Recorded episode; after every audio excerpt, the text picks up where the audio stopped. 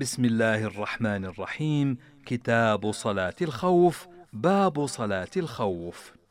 حدثني يحيى عن مالك عن يزيد بن رومان عن صالح بن خوات عمن صلى مع رسول الله صلى الله عليه وسلم يوم ذات الرقاع صلاة الخوف.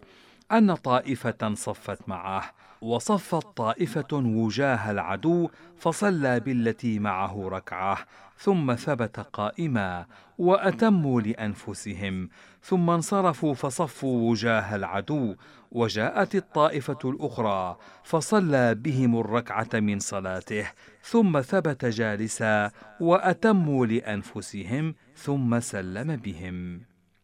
وحدثني عن مالك عن يحيى بن سعيد عن القاسم بن محمد عن صالح بن خوات أن سهل بن أبي حثمة حدثه أن صلاة الخوف أن يقوم الإمام ومعه طائفة من أصحابه وطائفة مواجهة العدو فيركع الإمام ركعة ويسجد بالذين معه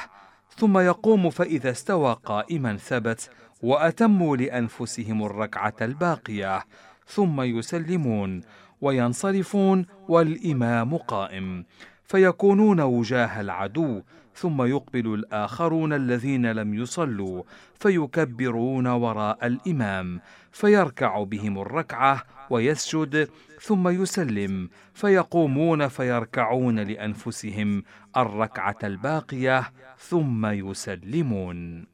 وحدثني عن مالك عن نافع أن عبد الله بن عمر كان إذا سئل عن صلاة الخوف قال يتقدم الإمام وطائفة من الناس فيصلي بهم الإمام ركعة وتكون طائفة منهم بينه وبين العدو لم يصلوا فإذا صلى الذين معه ركعة استأخروا مكان الذين لم يصلوا ولا يسلمون ويتقدم الذين لم يصلوا فيصلون معه ركعة. ثم ينصرف الإمام وقد صلى ركعتين فتقوم كل واحدة من الطائفتين فيصلون لأنفسهم ركعة ركعة بعد أن ينصرف الإمام. فيكون كل واحدة من الطائفتين قد صلوا ركعتين فإن كان خوفا هو أشد من ذلك صلوا رجالا. قياما على أقدامهم أو ركبانا مستقبل القبلة